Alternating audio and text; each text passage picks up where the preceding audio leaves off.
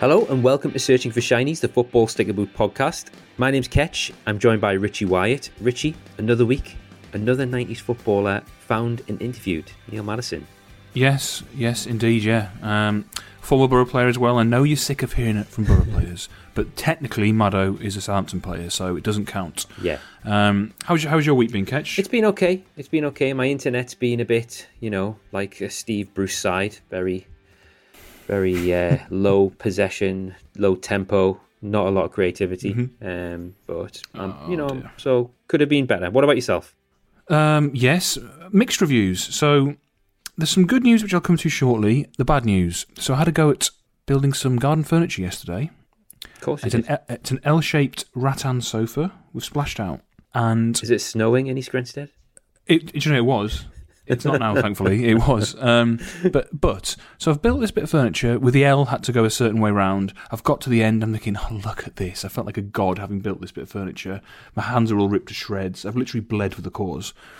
When I then place this, the, the sofa into the corner, I've built the L on the wrong side. So my back gate is blocked. No, no one wants a blocked back gate. So that's what I'm dealing with right now. However, in better news, my mum has once again delivered the goods and she's found the official Premier League annual from 1996. Oh wow! So I'm this interested. this this book is, as I say, it's official. Um, it came out after Year 96, before the start of the season, and there is a piece in this book which I just think it'd be worth me reading a little bit of because it's by Jimmy Greaves, who, for those of you that don't know Jimmy Greaves, he's a, a legendary English footballer. He's an MBE, very, very, very good goal scoring record for England, and of course all of his clubs. And he's done his piece. It's called "It's a Money Old Game." Bit of a take on funny old game there, Ketch. Do you like that? Jimmy, good one. Well, as you know, I'm a Borough fan. I've said it Mm. once already on this episode. So I wonder if I'm reading this with some kind of lens on, but I get the impression he's not a big Borough fan. So, Oh, going to read a little bit and I'm going to pause for breath to hear your thoughts as we go, okay? great. I played my first game for Chelsea in return for £8 a week. So you can imagine my delight at reading Gianluca Vialli would be doing the same in return for somewhere in the region of £30,000 a week. As for Fabrizio Ravanelli's 42 grand a week at Middlesbrough, I'm sure he's worth every penny. Although I would not try crossing the A1 at Scotch Corner with a shirt over your head if I was you, mate. Uh, That's how he, that's how he starts. good so, advice. yeah, uh, I'm sensing that he's not very happy that he only got paid £8 a week. So that's his first dig at, at Ravanelli and Middlesbrough. I think eight quid a week was my paper round in 1996. Was it a tough paper round? Yeah, it was hard, it's hard. Early mornings and Mm, it looks. Carrying all like- those journals and chronicles to the people of Whitley Bay it was difficult. But yeah, ca- crack on with Greavesy. Hmm. Yes. good. This. Yeah, so that's the first bit. Um, so the first bit is that I don't think he's a huge fan of Middlesbrough. Secondly, I don't know if he's a big fan of foreign players coming over, and certainly not at the price they have. So I'll continue. As much as I'm looking forward to seeing the two dozen or more foreign stars who have newly arrived in our Premier League, I'm also looking forward to discovering how the different clubs, managers, and chairmen react to their various successes and failures, particularly those as strikers. Because make no mistake, once you start paying players minor executive salaries for one week's work, the goalposts move dramatically. So he's just he's just building out his case. I'm sensing he's getting more. Where are you going more- with this, Jimmy? I know he's getting more annoyed. So the next section is called parade. For clubs like Middlesbrough and Chelsea, who have won the championship once between them, suddenly nothing less than the title itself will do. Believe me, Bryan Robson did not go to his chairman and say, "Right, Steve, as in Steve Gibson, let's buy Ravanelli for 7.5 million and pay him 42 grand a week. I think we're in with an outside chance of winning the Coca-Cola Cup this year." Little did he know we'd get to both finals and get relegated. No, he went in there and laid out a plan where the purchase of Ravanelli, a couple of Scandinavians, and half of Brazil could result in an open top bus parade through Stockton-on-Tees, Yarm, and various other places where they never thought they'd see a bus, never mind a parade. Jimmy, you can't be saying that about the good people of Teesside. As a reminder, this is the official Premier League annual. yeah, he's slamming Middlesbrough. What is his, annual. what's his beef? So he moves on to talk about West Ham a little bit here. I'm sure Harry Redknapp did not sell the idea of his United Nations squad to the board on the basis it would be fun for the fans to chant "What a load of rubbish" in eight languages. I mean, that's just unnecessary, isn't it, Jimmy? Moving Do you on. think Jimmy voted Brexit? We don't do politics on this. Come on. So back to Borough. I'm still convinced there is more chance of success for Middlesbrough with three Brazilians in the team rather than just Juninho in isolation, as he was for much of last season. Alongside Branco and Emerson, he may now be able to bring some of his own, his own personality to the team. It's a bold experiment, great for the fans, and I'm not going to knock it without giving Robson every opportunity for success, which, considering the money spent, means winning the title. Sorry, Pop. Now, let me just clarify here. There is a footballer, an old footballer known as Bryan Pop Robson. Mm-hmm. Yeah. Went on to become a he's had a legendary coach. He's referring to Captain Marvel as Pop Robson. It's the total wrong person. Surely the sub editor's got to check that for him. Help In him the there. official Premier League book. What's going on here? Got So it's another. Robson. Another dig. The, I'm not going to read the next piece out. I've got one last bit I'm going to read. He goes on to talk about the signings that have been made by clubs pre and post Euro 96. Um, and he gives West Ham a load of credit for getting their business done before Euro 96 when the prices were cheaper than after. And he slams Fergie for signing Ole Gunnar Solskjaer after the Euros when his money's gone up, praising Redknapp for signing Paulo Futre before the Euros, before the prices have gone up. How they both fared uh, is an interesting comparison. yeah, yeah, that extra bit of scouting. exactly. Oh dear. Um, Last bit. Moving on to Spurs, they also signed Espen Baardsen, although I might have confused that with somewhere I went skiing last January, in which case I recommend the Grand Hotel. The Greek striker Georgios Donis, who went to Blackburn, is meant to be useful. I can't say I've heard of the same about Niklas Gudmundsson. Sunderland defender Dariusz Kubicki from Poland and Aston Villa's Fernando Nelson of Portugal have little on their side except mystery, which brings me to Leicester City. It must be said I know very little about Sweden's Pontus Kåmark. That's the last time we'll mention his name on this podcast, by the way. And less about Australia's Zeljko Kalac. But I assure you, if you can stick them on a Scrabble board, they're worth about 147 apiece. Here's to a good season, or as they say in the West Ham dressing room, I'm sorry, could you repeat that in English? Greavesy. So Greavesy, I mean, he's not holding back there. and to do it under the banner of, once again, the official Premier League. I mean, it's just. They should be So- welcoming these players with open arms, lighting up the league. Agreed. I'd love any of those players to come on the podcast, by the way. Oh, Espen. Baardsen, Georgios Mhm. Donis, some great names. I don't think Baardsen's got sticker catch, which we know is the rule. So, We check that. so check just to that. go back to my original question, am I reading that through tinted, rose-tinted Borough glasses there, or is he just digging people out unnecessarily? It's just a, a really spicy opinion piece, which I don't think has much place in the official Premier League annual. When you think how clean cut the Premier League try to portray themselves these days, that is uh, not what it was like in '96, as we've Mm. It's learned. not. Let's move on. How's the search going at your end? Any inroads? Um, well, for those that follow us on social media, I went a bit berserk on Twitter this week or last week, um, approaching people. Um, I got a little nibble from Coventry's Liam Daish. Um, he followed us. I've messaged him. He's gone quiet since, but I'm not giving up on that one. He's a bit lively, Daishi, on the pitch and off the pitch. He could be a interesting one. Uh, yes, I agree. Here's the big one, though. So I haven't told you this yet, but um, there's a chap known around these parts as Big Tim, who uh, used to be my football manager, and obviously he's listened to the podcast. Hi there, Big Tim, if you're listening. And he said to me, "I've gotten in with a Premier League footballer." I was like, "Okay, this is gonna be good." Mm-hmm. Andre Kanchelskis. No, you're joking. So I was like, "Wow, Tim, That is get us in there." I went, "What's you in?" How? He went, "He went, I play darts with him." I was like, what, you- "You play darts with him now?" He's like, "No, I played darts with him back when he was in the Premier League." Okay, so 25 years ago. Yeah. Uh, when you say you play, how often? Well, I played in a pub against him once and I beat him.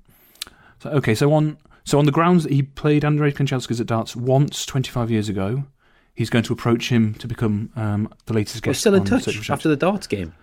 Well, I'm guessing not. It's 25 years ago at least.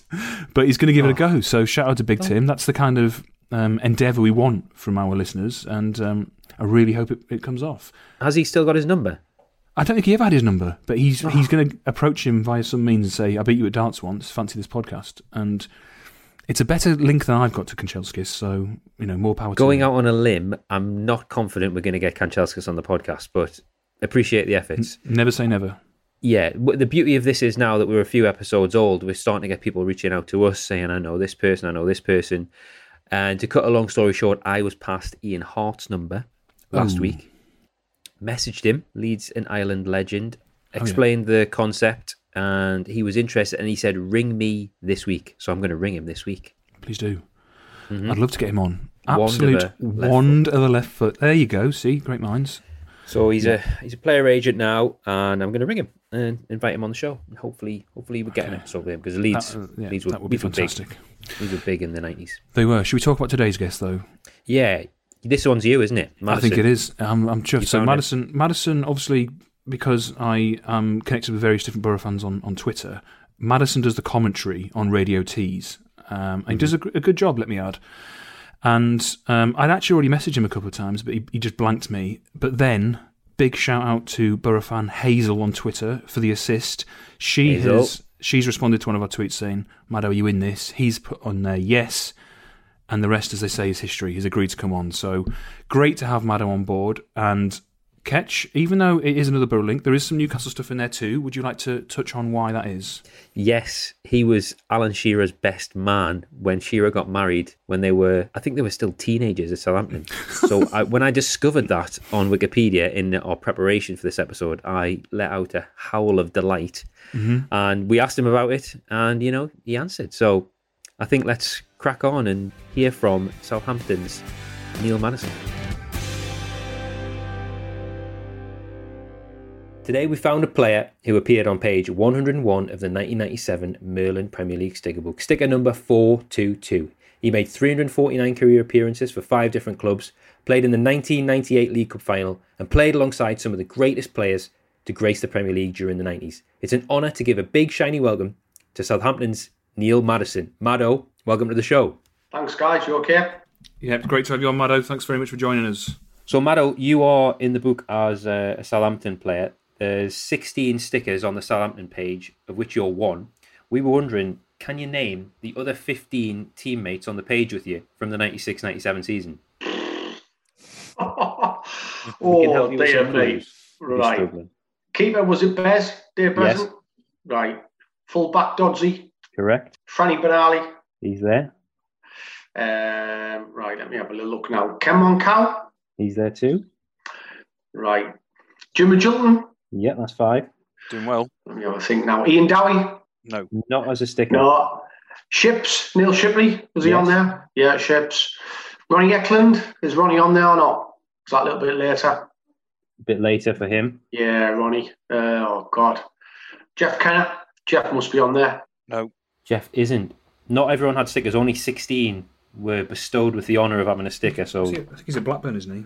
Oh, that could be true. Dear me. Go on. I, I, I'm stuck now. You're going to have to. We've little. got We'll give you some clues. There's, there's some real tricky ones. There's a defender from the northeast with fantastic hair and awful suits. From the northeast. Tommy Wood. No, Okay, signed from Galatasaray a a year or so before. From the northeast. Yeah. ish, yeah, A, yeah. a- a glorious Barnet. Like, absolute 90s Barnet. Sunderland, Liverpool, Newcastle, Go on. Uh, Venice, Barry Venison. oh, Venice. Ah, Venice. Ah, yeah, yeah, yeah, yeah, yeah, yeah. Oh, yeah. You know, I went, in, I went in his house once, you know, and he uh, he lived he, he lived in a posh part of Southampton, and he had a room just full of leopard skin. It was all honestly, it was all leopard stuff. Like you know, when I went in his room, everything was leopard. I can Aye. totally imagine it. Yeah, yeah, honestly, absolutely class. Maddo, that's that is the podcast in a nutshell right there. That's what we want. Is that Yeah, honestly, a full room of just leopard skin all over. You've actually missed a, you've missed a player, uh, a forward from Middlesbrough who was at Arsenal prior to Southampton. Perry Groves. No, he actually left in the season we're talking about as well? So he only would have played a season and a half. Ooh, nah, go on, I'm stuck. Neil Heaney. Oh, Neil. Oh, yeah. Well, Neil's from up here as well. He's a Middlesbrough lad. I know. Yeah, yeah, yeah, Neil. You're missing, and you're going to be embarrassed that you've missed him. The main man. The main man, yeah. Tiz. Yeah. Ah, well, I just, I just don't talk because he just, he is the main man, isn't he? So, Okay, let's put- let's put you out your misery by listing the final ones. So uh, Alan Neilson, Al, yeah, yeah. Richard Dryden. Trigger. Uh, I think you mentioned Jim Magilton, Robbie Slater, Robbie. Wow. And Matt Oakley. Matty. Yeah. Still speak to Matty, you know. Francis Benali's down as a forward. I could have sworn he was a defender.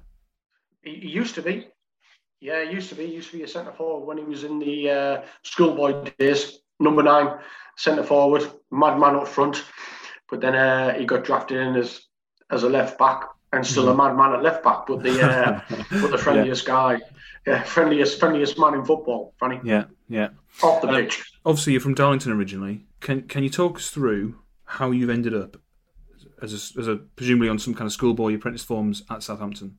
Well, they had a good scouting system in the northeast. Really good scouting system. Lots of scouts up here, and then obviously I, had actually a chance to go to the northeast clubs: Newcastle, Sunderland, Middlesbrough, but I just felt Southampton was the right place to go, even though it was nearly 300 odd miles away.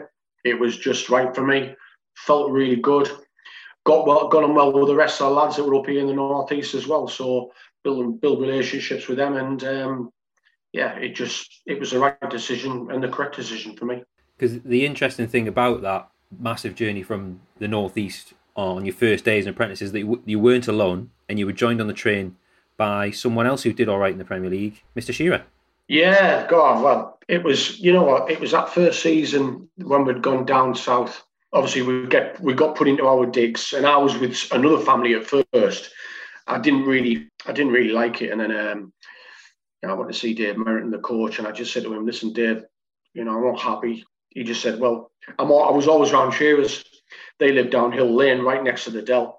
And I just went, you know, I'm always around there. And he said, Well, do you want to go and live there? Will they take you? And I said, Yeah they've already said that. So I got my stuff, packed all my stuff, and went without saying anything to the family. oh, wow. I did, yeah. I mean, Dave, Dave told me to. He said, "I'll sort it all out, whatever." So Dave sorted it all out. So I packed all my stuff, went in with Shearer, and that was it. Uh, we were good friends anyway. But uh, yeah, we that first six months or first four or five months before Christmas, we went we went home for Christmas, and it was tough because you miss your family. You know, mm. you miss your roots where you, where, you know, your, my family, my, my brother, my two brothers, and all my mates. And then the first time he came home, it was tough. And I can remember ringing Alan up and saying, "Listen, I'll see you at the train station." He said, "I'm not coming back." And I said, "Al, you've got to get on the train. You know, you'll you'll regret it for the rest of your life." And he eventually got on the train. He's I could see he'd been crying. I was crying because I didn't want to go and I wanted there, but we got on the train and obviously the best decision we ever made. That's an amazing sliding doors moment. You've yeah. talked Shearer back from not going on to pursue his career in football 260 goals later. Yeah, I mean, you know, when you that first initial, I actually say it because I work for the Middlesbrough Football Club now, and I'm I'm sort of player care manager as well, and I actually know how hard it is for players that are not from the area, that are living in digs, that are living with family, so I'm I'm probably best known what they like and what they want and, and, and how to approach it. And it is tough. We've got some lads from London, you know, and I knew that first Christmas going back, it's going to be tough. You have to get back on that train because you'll regret it for the rest of your life. And they they have done, you know, but it's it is tough that first six months when you're down and you're you're adjusting to a new life. You've been at home for 16 years and you your mates, you've got all your mates and that, but you're building your relationships down south with your with your new mates, and uh, yeah, that that was a real tough day. I must admit for, for both of us, but um, gladly we both got on that train, and yeah, we've you know history speaks for itself, especially for Alan's. Yeah, Maddo, as a Newcastle fan, can I thank you for talking Alan Shearer into pursuing his football career? as a Borough fan, can I say no thanks? Just a couple more on Alan, because he's on the front of this book, the the '97 book. He was the 15 million pound player that season. What was he like as a teenager? Did you have any inclination that he would go on to, to do what he did? He was always a good player. Don't get me wrong. I mean, he never really had a left foot. Dave Merritt, you see, your left foot's for standing on, but you know when you've got a right foot like yours, who cares? You know, I can remember one season. I think he rifled in in our youth youth team league. I think something like seventy odd goals you know, in that season, he was just phenomenal. He was ridiculously good. I can remember the the game when he scored his hat trick against Arsenal. You know, we were playing away to Brentford. We were in the youth team, and he had made his debut against Arsenal. And we're coming back on the minibus, and the radio's on, and the first team game's on, and we're listening to it. And he gets his goals, and then I can remember getting back, and then me pulling in, and he's on the in the front room with this ball because he scored a hat trick, sat on reporters outside, sat on the on the couch with the ball that he's on his knee, and I just went, "Well done, mate!" Like you know, and that was it. But the, the, the next few days was manic. Like there was a few people knocking and wanting interviews and what have you, but to be fair to him, he just kept himself to himself. And at that stage, you're sharing a bedroom with him in a house parent's home. Yeah, the same. We, we actually had the same bedroom, so we, we did. We, we lived. We, we lived out of each other's pockets. He had a bed in the far corner, and I had a bed right near the door. So that's the reason why the dig said, "Listen, you can join because he's got two beds in his room," and he was like quite happy, you know. So yeah, so we we lived in that. I think in that room for about four or five years even when we signed professional contracts, we still we still stayed at the house for a few years and uh, lived there because the digs we lived in were ah, they were superb. I still see them now. Yeah, I still speak to my digs now. Yeah, we'll we'll press on into your into your early career. Then you actually had quite a tough Geordie manager during your time. Dave Merrington sounded like a, an interesting guy. Oh, Dave was just what we needed. You know, I I say now, Dave wasn't only a coach; he was a, a mentor. He just told you the rights and wrongs. He was very religious. I can remember we went to Germany, and uh, we played in a big tournament in Germany. A lot of a lot of the big teams around the world were there, and we won this tournament in Germany.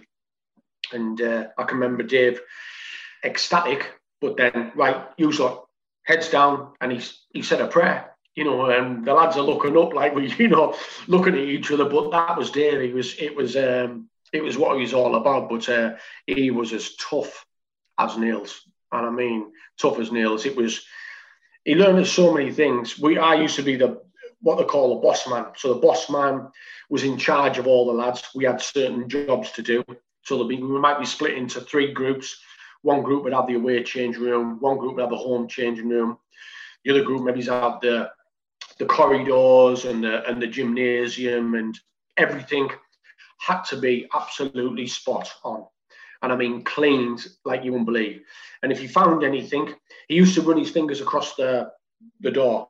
And if there was a speck of dust on his fingers, every single player, not the people that were cleaning it, every player would be down on the track around the dell and he'd give us this thing called crash. It was four, three, two, one. So four laps around the pitch in four minutes 40, three laps in three minutes 30, two laps in 220, and one lap in 60 seconds. And he, he basically taught us to don't muck up. Do you know what I mean? Don't, don't, don't muck up. Make sure you're, you're spot on with all your jobs. And if you are, you're spot on on the pitch. You know, that's what he was trying to get through to us. I mean, there was a few people mucked up, but when I was a boss man, I had to go around, check everything and then we'd have someone else check it, and then someone else would check it because we just didn't want to run. You know, you do everything right here, you take it onto your pitch and take it onto into your life as well.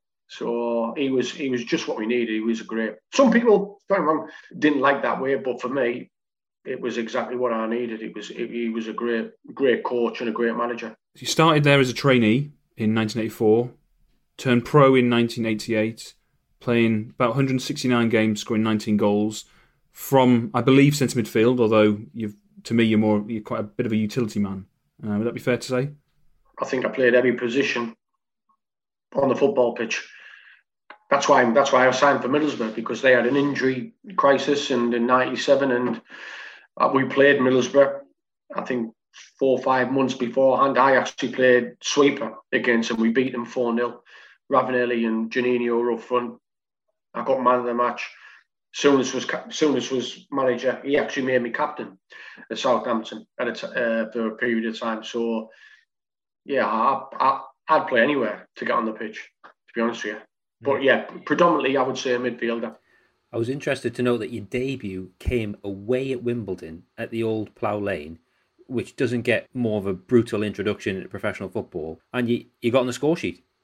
Yeah, it was. Uh, it was an eye opener, let me tell you, because uh, you're you're going to Plough Lane and it is uh, it's a tough place. You know, you've got Dennis Wise, John Fashanu, Vinnie Jones, that are, that, are, that you're going to be competing against. And I can remember coming out of um, I was playing alongside Jimmy Case in midfield, and I can remember coming out of the uh, room and we're lining up, and Vinnie Jones is next to me. He just looks at me and he said, oh, "You're the newbie." He said, "Well, I'm going to break. I'm going to break your effing legs today." And that's what he said. Yeah, that's what he said to me. And I thought, well, Jimmy just looked and he said, I, I knew I was quite mentally tough, so I was prepared for anything, you know. And you know, and and, and to get that goal, one of me one of my strengths was obviously uh, heading the ball. And I remember Rod Wallace had got it on the left hand side, and I just followed him as a midfielder, and he put a ball in the box. I arrived, and yeah, I put it in from about ten yards, I think, and landed into the bottom corner. So the lads couldn't catch me. My mum and dad were there for my debut, so it was a it was a tough introduction to football, but you score on your debut, you know, it's and then I scored on my home debut as well against Forest the next game. So that was something special as well. When we think of Southampton in the 1990s, the Dell is kind of embedded in our psyche. It was almost like a Victorian ground. Even in the 90s, it was, you know, very small and basic on television. It looked, you know, quite parochial. What was it like behind the scenes? Uh, you know, was the dressing rooms tiny, narrow corridors? That's how I'd imagine it. But but you tell us. Oh yeah, absolutely. Real narrow corridors. I can remember the changing room. You'd walk, you'd walk down into the changing, eh, down into the steps. Physio was on the left hand side. You'd walk down a couple more steps, and there's the changing room. You come out the changing room, a quick right. There'll be a door in front of you. That'll be the weights room, and then you'll turn left, and it was a long corridor the steps to go down the dell. And opposite the steps, outside the steps, were the weight change room. So they'd just come out the door and walk straight down the steps. But you'd have two teams coming down the steps together. We'd be on the right side, they'll be on the left hand side. And uh, that's what it was. Both teams came out together. But uh, very old fashioned. They had a gymnasium at the top that we used to go and warm up in. You know, quick warm up stretching, blasting balls around. With, with there being tight corridors, you must have seen some tension with, between opposition players when you're snuggled in that close together, waiting to go out. Oh yeah, I mean, I'll tell you a story. Not many people know this. We played Nottingham Forest.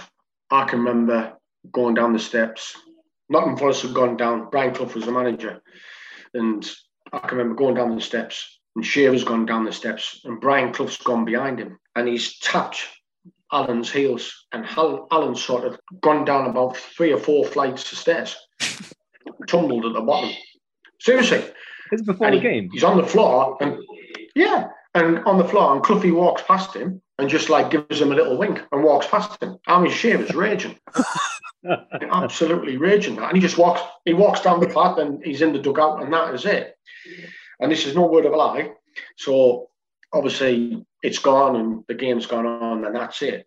I'd say about three years later, we've got Forest at the Dell. Maybe it's two years. Cloughie's manager and the teams have gone out, and Al waited at the bottom of the corridor. He waited for him to come out the room and waited for him to go down the stairs.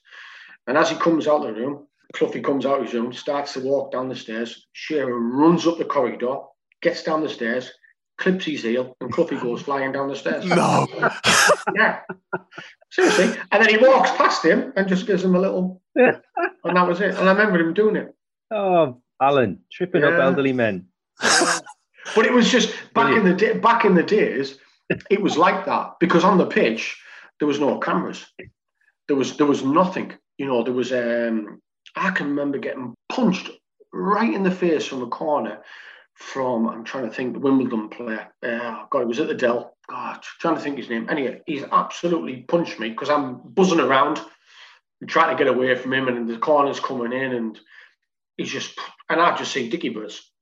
You know, he's caught us on the chin flush, and I've gone down, and referee doesn't see it, no cameras there, sort of thing, and you know, you got away with it. And then I can remember about a year later, we play the same team, and because there's no cameras, I went down the back of his calf when we stood, and and I just said, you know, and he's raging, absolutely raging, and uh, you just that's how it was dealt with in them days. It was it was stuck in your mind, and if anything went on, you see all the the scraps and you see all the tackles that flying in. I can imagine them being, I'm going to get you in this game, and that's the way it was. There was no cameras, there was nothing, and yeah, you, what went on the pitch. I mean, dear me, it, it, was crazy. But I wouldn't change it. I wouldn't change for the world. I loved it. Mm. Was there any aftermath to uh, Shearer tripping Cloughie? No, I, I, actually think Cloughie got up and just remembered it and thought, you know what? Fair enough. Fair play to you. yeah, yeah. Fair play to you. Like, so good, on, I walk on the pitch and that's it. And, and, good on you, young man. Yeah. yeah, yeah, yeah. But that, that's where I mean, Alan was quite strong-minded. You know, you know he, he, he was pretty strong-minded, and yeah, you know, he knew what he wanted to be, and he knew what he wanted to do, and, and that was it. But I just think you, you, some sometimes it sticks in your memory, and you know, you never forget certain things, and and and that's the way it was at times. You know, mm. in them days, mm. you got away with a lot of things, and purely because there was no cameras and, and the referee, if you never seen it, you wouldn't get carded. You wouldn't get a red card. Now you can't do anything.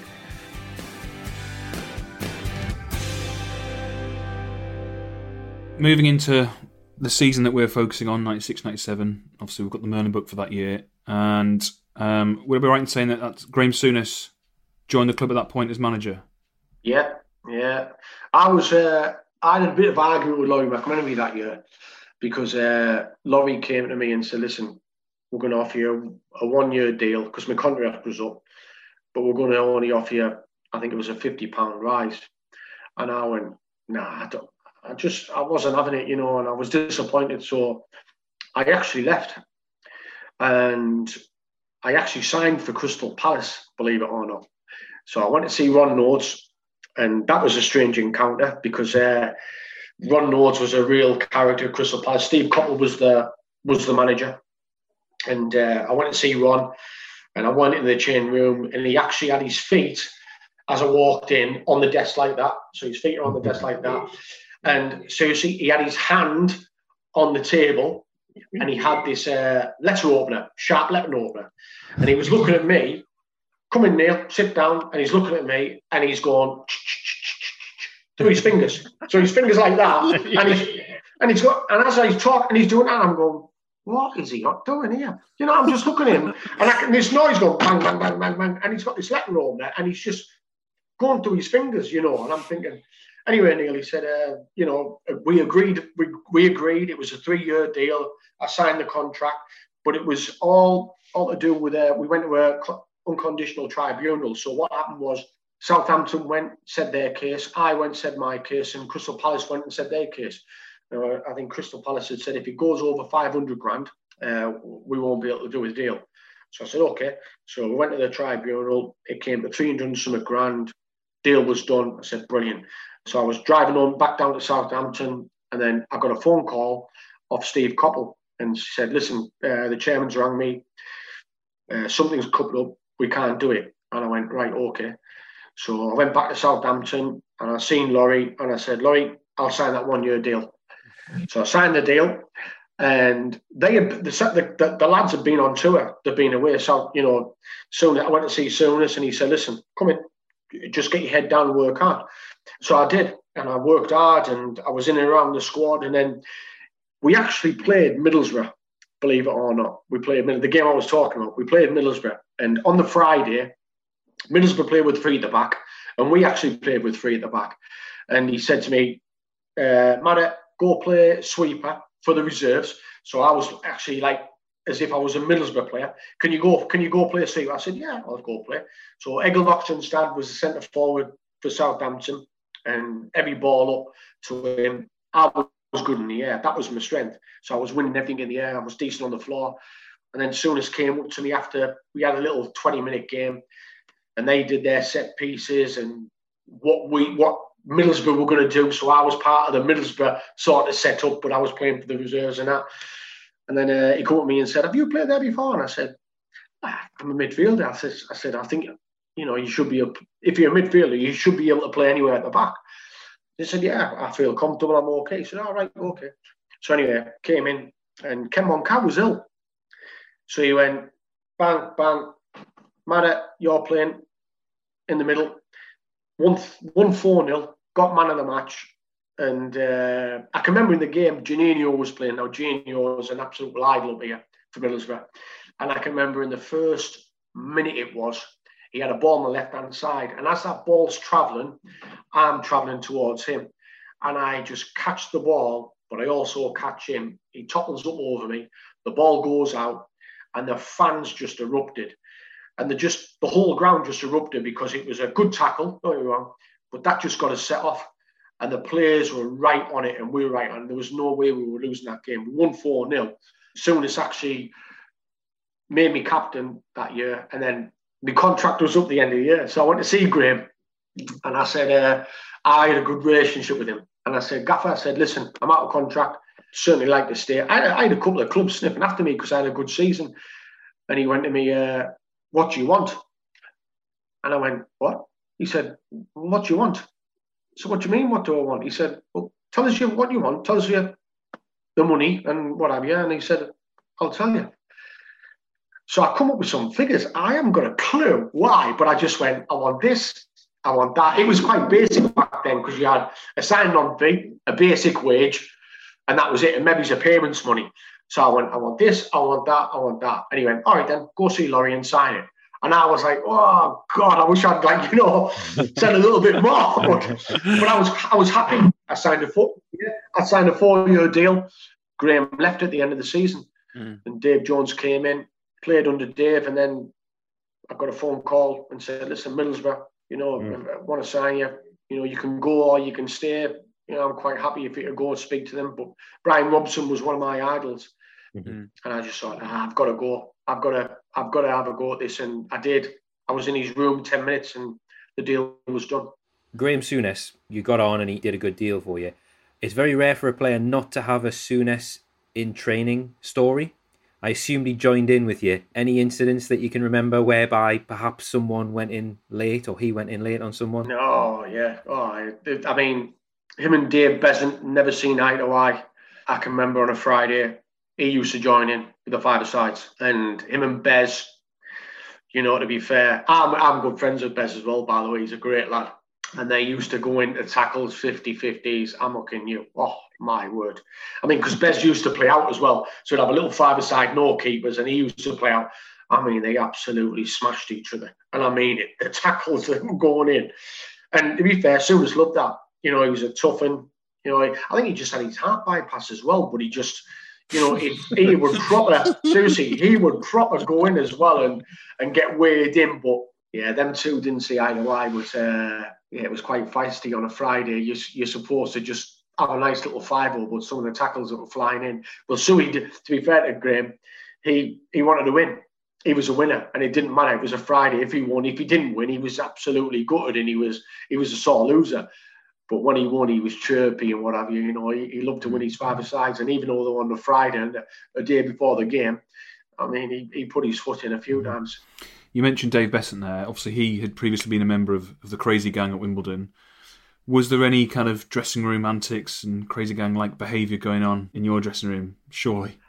There always is. You know, there always is. I think um, I can't tell them, guys, because I mean, some of them are just ridiculous. But uh, you know, like I said before, we had such a close group. We grew up together, and even the guys that came in from other clubs, the likes of Glenn Cockerill. You know, Glenn's still a good friend. Uh, Mickey had Mickey Adams, uh, Bears Dave Beasant. You know, we we still we still keep in touch. We still speak, speak to each other. Yeah, I, I, think it's the one club I would say that I've been to, and, and although my association with Middlesbrough, Middlesbrough is really good as well, but I, I would say my 12 years at Southampton were just incredible. Right, that's half time with Maddo. Um, and just to throw back to the start of the show, if you enjoyed the piece on Jimmy Greaves, uh, we've uploaded the whole article onto our Twitter page where, Ketch, I believe there's something else going. Yes, I've set something fantastic away on our Twitter account, which is at the Shiny Pod. Our follower numbers are modest, to say the least, so please follow us. And if you're listening to this show, I think there's going to be something of interest pinned to the top of our timeline. It's a fantastic competition that we've done in partnership with our fantastic sponsors, Topps, who we really appreciate the support, helping us uh, pay for Joel to produce the show. Uh, they've provided us with some merch, right? So here we go. I've put together a little sticker book bundle that we're going to give away to someone. So here's the prize, right? You get an official UEFA Champions League sticker book and 50 packets of stickers, right? Mm. There's 10 stickers per pack. So do the maths. There's 500 stickers. So I mean, many. remember when you used to go to the newsagents and the stickers would be on the counter in that little box? We've got a whole unopened box of those stickers to give away with the official Champions League sticker book. So if you've got a young relative or um, some offspring and you want to get them into football sticker collecting, this is the competition for you. But not only do we have the 2020 sticker book collection from Topps, we have an official 1997 Merlin Premier League sticker book signed by Ryan Giggs, half full. That is part of the sticker book as well. So if you like 90s football, if you like sticker books, you need to get into this. So what you need to do is go onto our Twitter account at the Shiny Pod, check out the pinned tweet at the top of the profile, retweet that, and follow us, and you could be in with a chance of winning. Do we have to give all 50 packs away? Yeah, we do. We don't know, do we?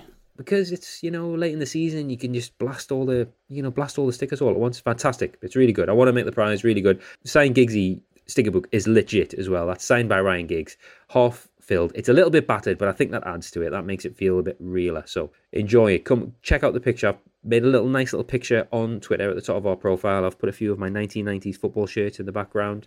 um, give it a retweet. Give us a follow. You could win it. Mm, good luck. Now let's get back to Maddison.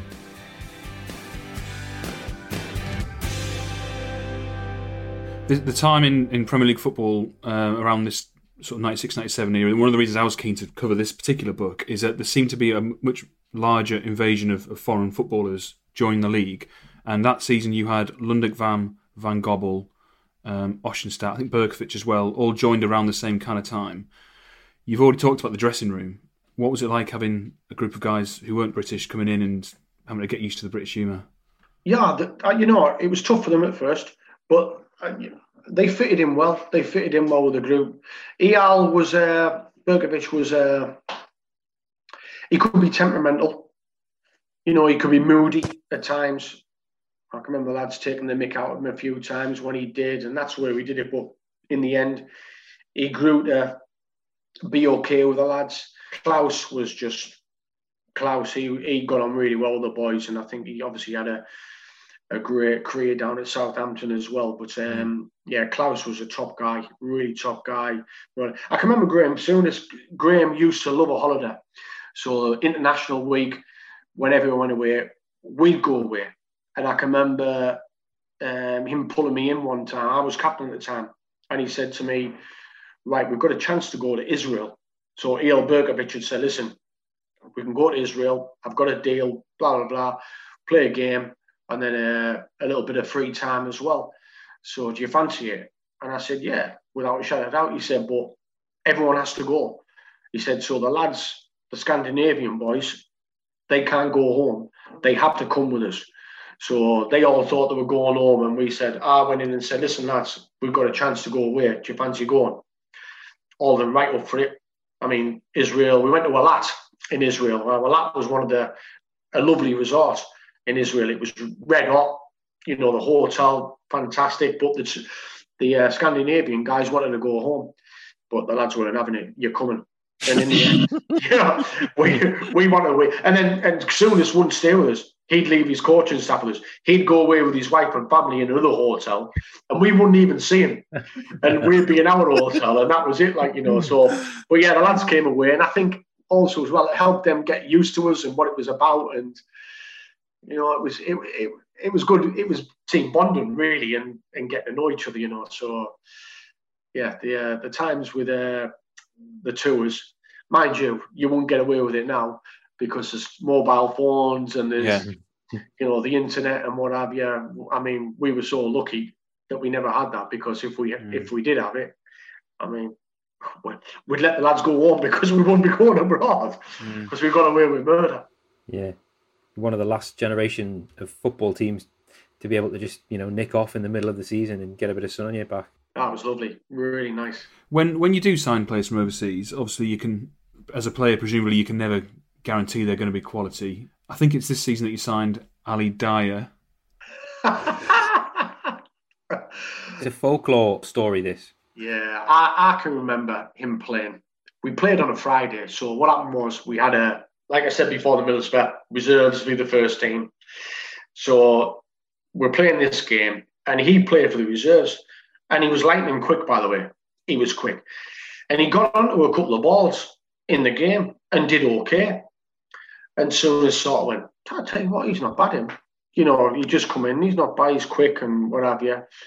So anyway, we we've come for the game and we're all I don't know who we're playing actually. We should say that for anyone who doesn't know, I mean if you're listening to this podcast you should know, but Ali Dia was signed on the premise that he was George Weah's cousin and an, an unnamed agent persuaded Souness to take him on trial and he arrived at the club and he's had one training session with you and Souness has decided that's that's enough for me. In he goes. It was it was Leeds. It was Leeds at home. Yeah, I think it was sub, and I think I'm not sure who came. It might have been. Was it Tiz that came yeah, off? Tiz got, came off, yeah, yeah. Tiz, Yeah. Tiz come off injured. Ali Dia comes onto the pitch. Well, I mean, we we watched him obviously in that, and we thought, well, he's quick and what have you. But dear God, I mean, he come on, and we're looking at each other. I mean, he didn't know where he was going. He couldn't trap a bag of cement. He was just Oh. ridiculously poor. And I think, I think, I think half an hour went by. I'm not sure how long, and then he subbed him again, didn't he? I think Yeah. 53 minutes he lasted. did he? Yeah, yeah. He brought him off. So, which was the right decision because he was having an absolute beast, and you know he should never have been on the pitch. But I think he just gambled. Uh, so he just gambled on it, hoping that he would he, he would click. But unfortunately, it went against him. This is, this is back in the days of about three subs, isn't it, as well? Yeah, and it, and you know what? It's lived with him for a long time as well because he gets Mm. he always uh, whenever you see him, he always gets mentioned and what have you. And he always tries to be cool about it and say, "Well, you look good and what have you." But to, to be honest, he was that he was when you talk Alan Dyer, he, he was Dyer. But what was his demeanour about the training ground? Because he must have realised he was out of his depth. Was he nervous in training? Can you remember any conversations or interactions you had with him? Just seen him once. That's all I did. Seen him once. He come on and he joined in the game. And to be fair, in the game, he looked sharp. He looked sharp. He got, as I said before, he was quick. He was nippy, and he got him behind a few times. And you think, wow, he's got some pace, you know. So we packed in, and then the day comes in, he's on the bench, and obviously Tiz gets injured, and he puts him on, and within five or ten minutes, you're thinking, oh my word, what is going on here? You know, Yeah. and you're actually looking at the bench thinking, you need to sub him. You need to sub the sub, get him off. And in the end, he did, you know, and uh, I think he realised this could live with me for a very long time, and it has. So I'm just trying to picture the scene. You finish the game, you're back in the changing room, and you're all sitting around. What, like, is he sitting there with his head down? Are people going up to, like, what's going on in the changing room after the game? I can't really remember. I I can remember the lads laughing a little bit in the, in the shower. Like we were having a shower and saying, "What about you know?" Basically, what about him? You know, and we had a little giggle, and then Tiz had a little giggle as well. But it was just, it was a, it was a bit of a disbelief, you know, and and and and sort of uh, I say poor management, but because on the, as I said on the Friday, he looked okay. Mm. He looked all right. As I said, quick, really quick, nippy, got beyond a couple of players, and I think in pace in the game, even back then, it was, you know, it, it was a real asset. And I thought, I think uh, Souness just thought, well, he's got a bit of pace. He, he'll cause him a few problems. He caused he caused ourselves a few problems because we were basically playing with ten men, you know. So, yeah, it was the right decision to bring him off. And uh, yeah, there was a, there was a few little murmurs in the changing room afterwards. So the end of that season, you stay up just about. Borough go down, and then a few months later, they come they come calling for you. Can you talk us through what happened there? I was just, you know, I, I didn't expect it. I just signed that contract under Souness four year deal. Souness had left, Dave Jones had come in. Uh, I had got twin daughters. They were only babies, and I can remember feeding one of the daughters, and the phone went. Picked up the phone, and it was Dave Jones. He said, "No, Dave." He said, uh, "We've had a call from Middlesbrough. You know, we've agreed a fee with them. It's up to you if you go. If you want to go, if you want to go, you know, I'll allow it. If you don't want to go, you stay here and you stay in the team. I went, right, right. And I knew Bryan Robson. I knew Middlesbrough obviously were going to be a force in the championship as it is now, first division as it was then. I've been at Southampton for 12 years. And I, and I, I knew some of the players. I knew uh, Andy Townsend was an old teammate of mine. And I just thought, you know what? Is it the time for a little change? And I always thought I'd be like Tiz, I'd always thought I'd be at Southampton for a, long, long time. And I was for 12 years. but that change was the right right time for me. I drove up. Uh, I was actually sponsored by Derek Warwick Honda, and they used to give me a car every three months, and I used to drive it, and, that, and I got on really well. Them a great relationship with them, and then I, obviously I never had a car, so I went to see the manager and said, "Listen, I've, Middlesbrough coming for me. I've been up. I'm going to sign. I need a car." he went, and he, he just he bought his he got this car. He had this like uh, car he was driving. He said, "Well, listen, you can take you can have that if you want, but obviously, obviously." Yeah, I've got to pay for it. And I said, that was lovely. It was a Honda Prelude. And I, I said, yeah. So I drove up with a Honda Prelude and I was in the room with Bryan Robson 10 minutes and done the deal. And then my first four games for Borough were I played right back, I played sweeper against Wolves, I played right back against Pompey, uh, midfield, and then up front. They were my first four games. So you mentioned utility player. Mm-hmm. purely because he had a, a, a, big injury list. But uh, that first season was an incredible first season for us. It really was, and uh, yeah, it was it was it was the right move for me at the right time. There's a lot of characters around the club at that time, and obviously it's Bryan Robson's first job in management. He, he took a lot of risks with. I, mean, I don't know if he was necessarily the person picking the players, but there's a lot of big characters in that squad or in the squads that he's managed for a manager with no experience.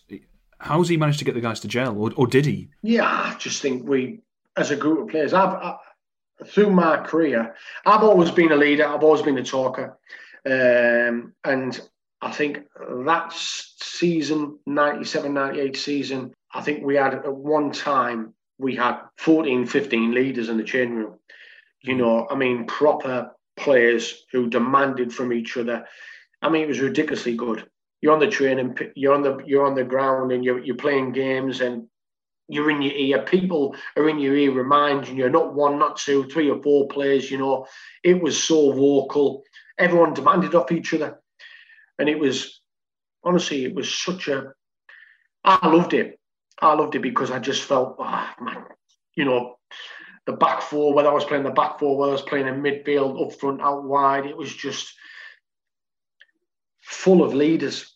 And it was a, uh, you don't see many leaders now, you know, in games. You don't see them characters. You look at the Man United teams of, of, of the old, like the Keanes and the Pallisters and the Bruces. You don't see many top teams with them type of leaders in the team you know, the, the, it's normally quality and the quality shines through. But I think in the championship itself, I think the leaders are, are massively needed. You know, to galvanise the team, to organise, to pull them around, the know-how. You know, sometimes you've got to turn teams and, you know, you win them 1 they'll see the game out. Them leaders make you see the game out. And I think, especially, I think certainly in the championship, uh, the sorely missed.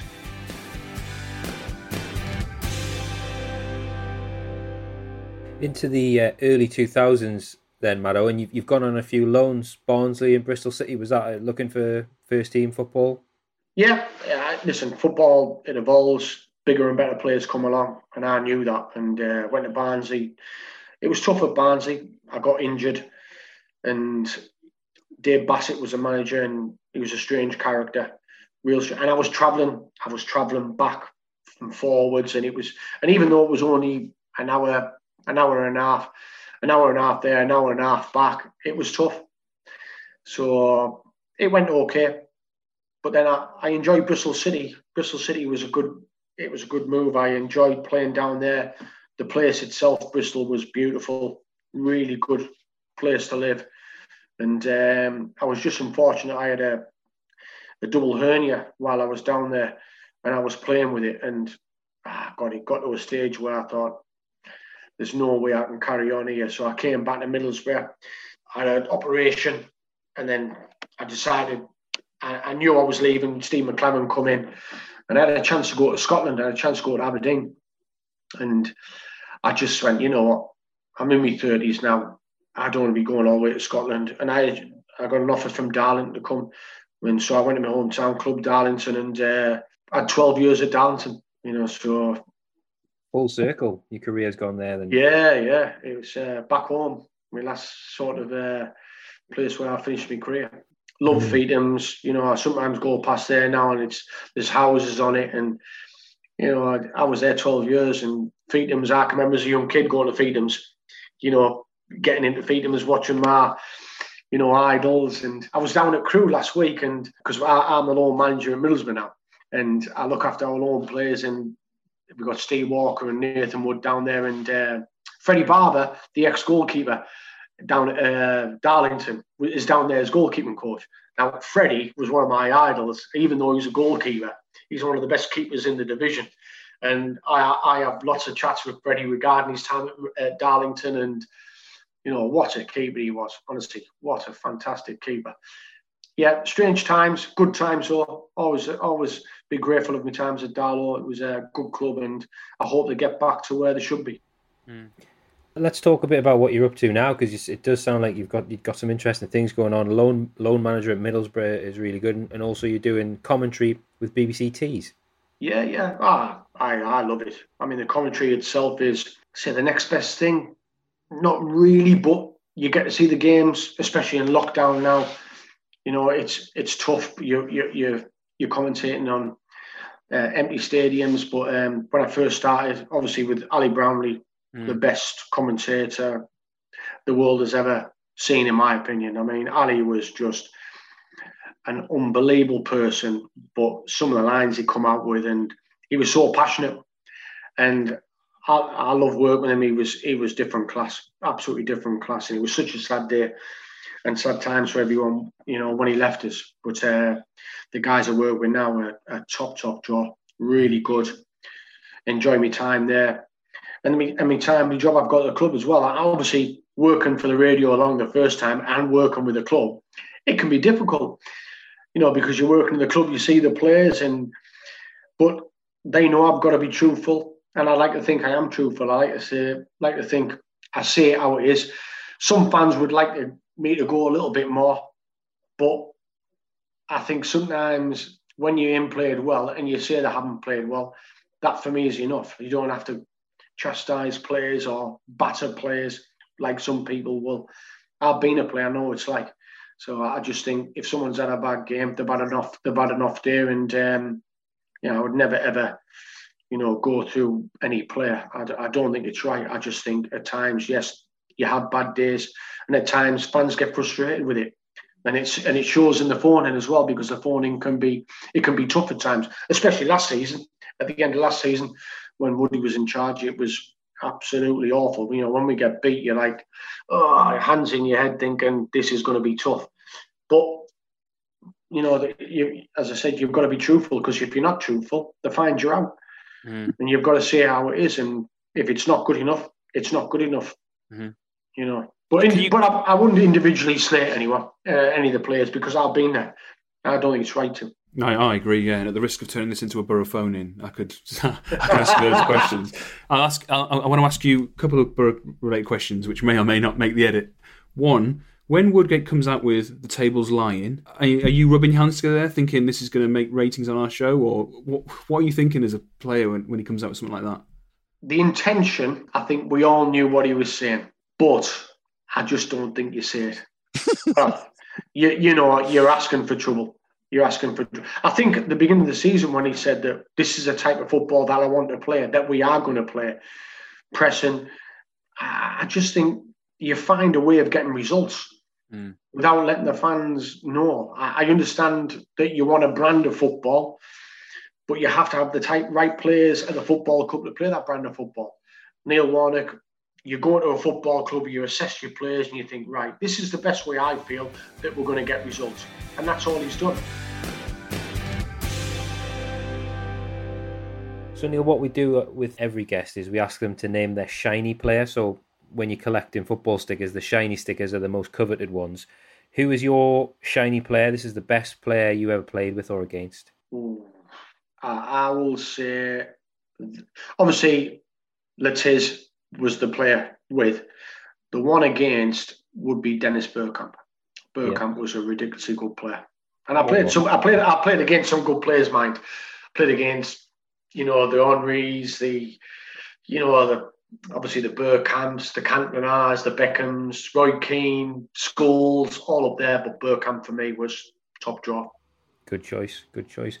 Shirt swapping became a bit of a craze in the 80s and 90s do you keep any of your old shirts, and have you got any that you might have swapped players with? Yeah, I mean, girls have got my shirts. Uh, you know, they've they've got majority of my shirts. Um, I've got Kanu's from uh, Arsenal once, but that was only purely because one of my friends was uh, having a pub in Mallorca somewhere, and he wanted to hang some shirts up. So I got him a few shirts. I got Gaz's at Everton, wow. and I gave and I gave that to my uncle, who's a massive Evans, Everton supporter.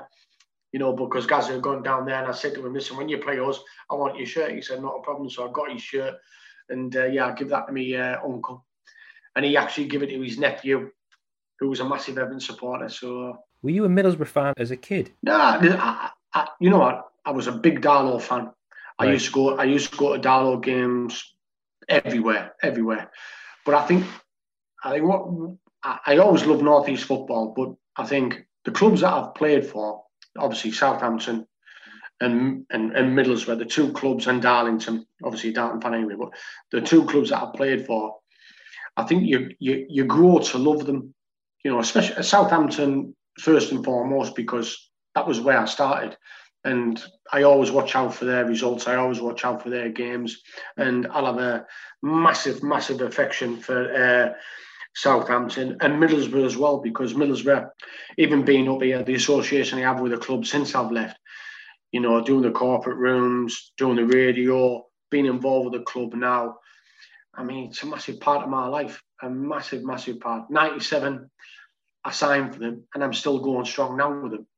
So, you know, there's been a couple of years where I haven't been with them, but eventually, you know, back there and it's just it's a it's a great environment, a wonderful club, a great club, as well as Southampton. The two clubs obviously you talk about, you, you do fall in love with them. You can ask any player that, you know, when you've got an affection for a club, you fall in love with the clubs. And uh, certainly uh, Southampton and Middlesbrough, they're the two clubs that I certainly fell in love with. Okay, that's that's great. I, th- I think we've covered pretty much everything we wanted to cover. Let me just chuck some names at you here, just in case any of them spark interesting stories. The first one, we're gonna we we sort of we skip past them throughout as as the conversation's gone on, but I'm gonna go all the way back to the start of the conversation when we are talking about foreign players at Southampton.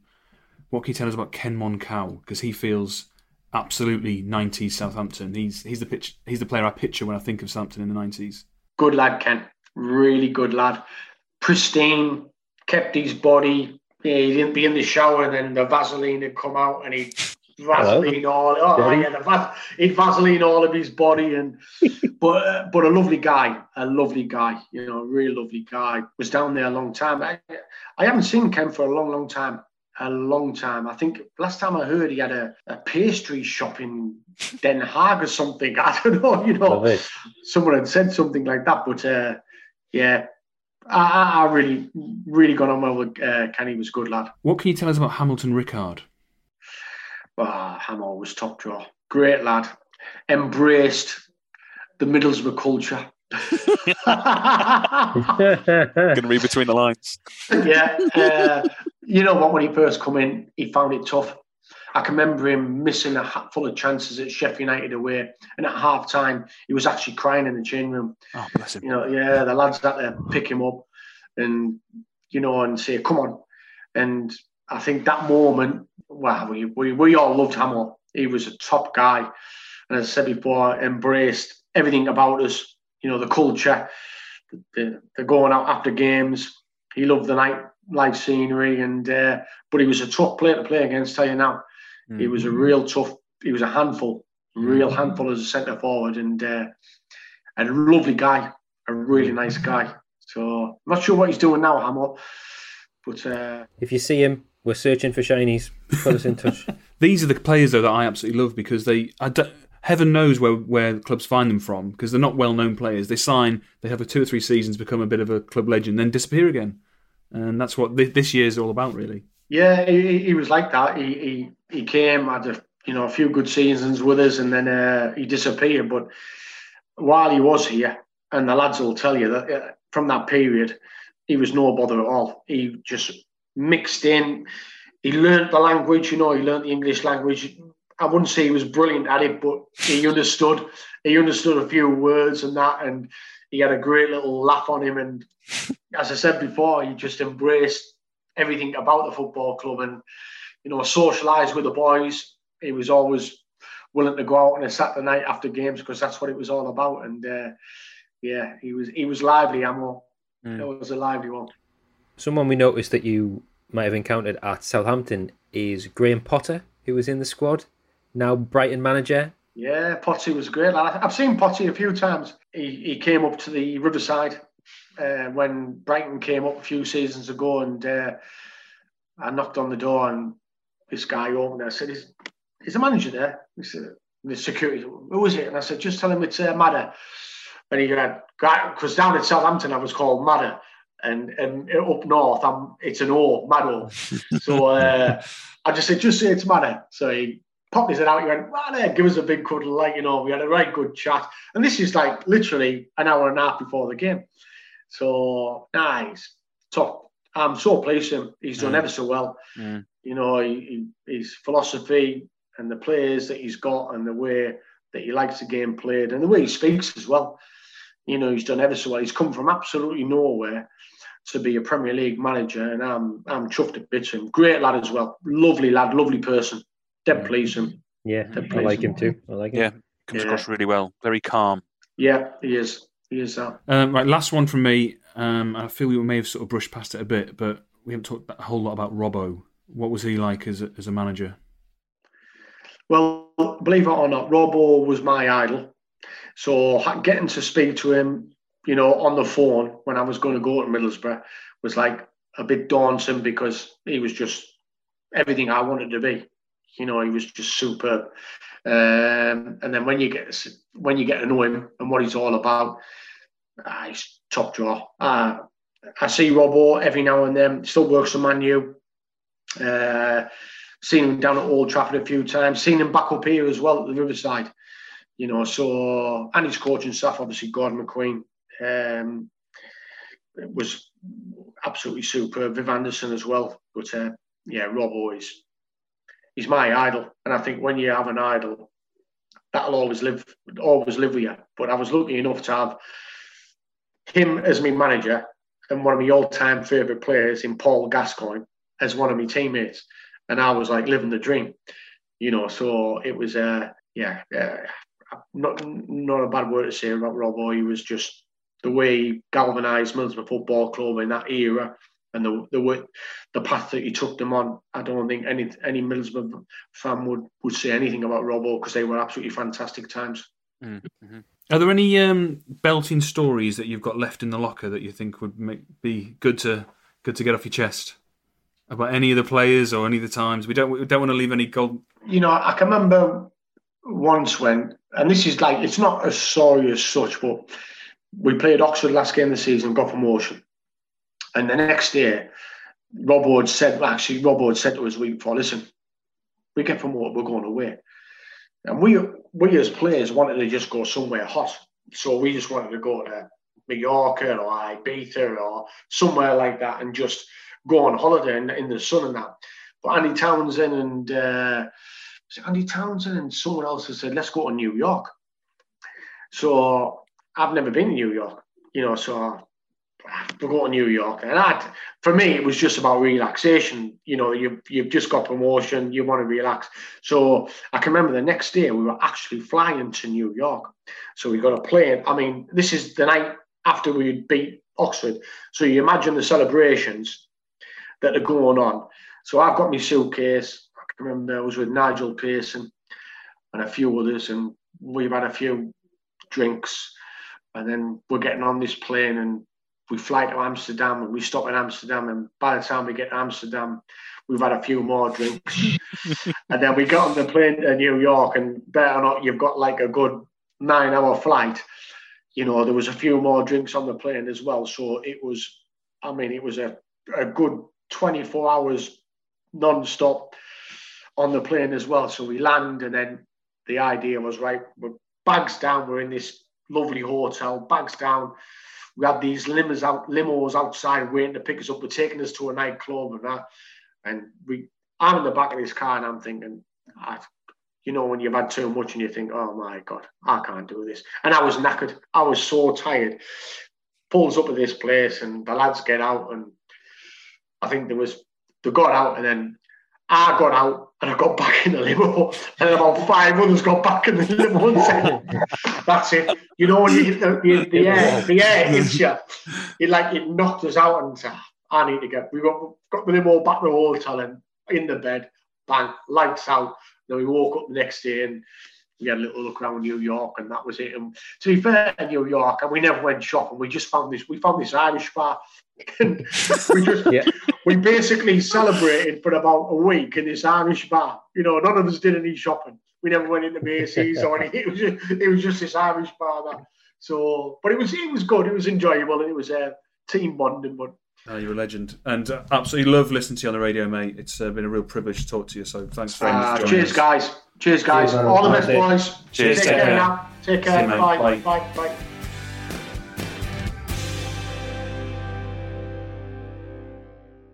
So, folks, that was Neil Maddo Maddison. What a legend. Uh, real thrill to have him on the podcast. And I feel like we've covered, Kedge, the full spectrum of Premier League football going from Alan Shearer to Ali Dia. It had a bit of everything that episode, I think, and the Shearer tripping up Brian Clough in the tunnel at the Dell was the icing on the cake. I was crying tears when I when I heard that. I'm a, I'm a huge Newcastle fan. I'm a huge 90s football fan. Never heard that story ever. And no. Maddo said it's rarely told. So a bit of an exclusive, I think, for us on Searching for Shinies. I've always known Shearer's dirty, but that is just too I far. love him for it. I and I, and I just love the Cloughies mm. just kind of winked and went, "Good on you, son. Fair, fair play." uh, now, it didn't, of course, make the edit, but you did try your best to get Shearer's number out. Well, yeah, we're never going to get you know someone as close to Alan Shearer on this show again, are we? Maybe I don't know. So I just basically said, you know, have you got Alan Shearer's number? And he said, yeah, I have, thanks, and moved on. so we move, we move ourselves. And uh, Alan, if you're listening, we're here. We're here. The search yes, continues. Well, do you know a, a player from the 97 sticker book? We want to interview them. If you can connect us, you know where we are. Searching for shinies.com. Contact us there or follow us on social media. We are at the Shiny Pod on Instagram, Facebook, and Twitter. If you've got any good 90s football stories, we'd love to hear them. Have you ever met a 90s footballer? What was the interaction like? Mm. what were they wearing? Where was it? What did you talk about? We'd love to hear hear from it. Do subscribe to the pod. We're we're everywhere: Apple, Spotify, Acast, Stitcher, Google Podcasts. If you can give us a shiny review on iTunes, that would be absolutely fantastic and really help us. But for now, we look forward to next week, and I'll remind you all keep it shiny. Still not staying in.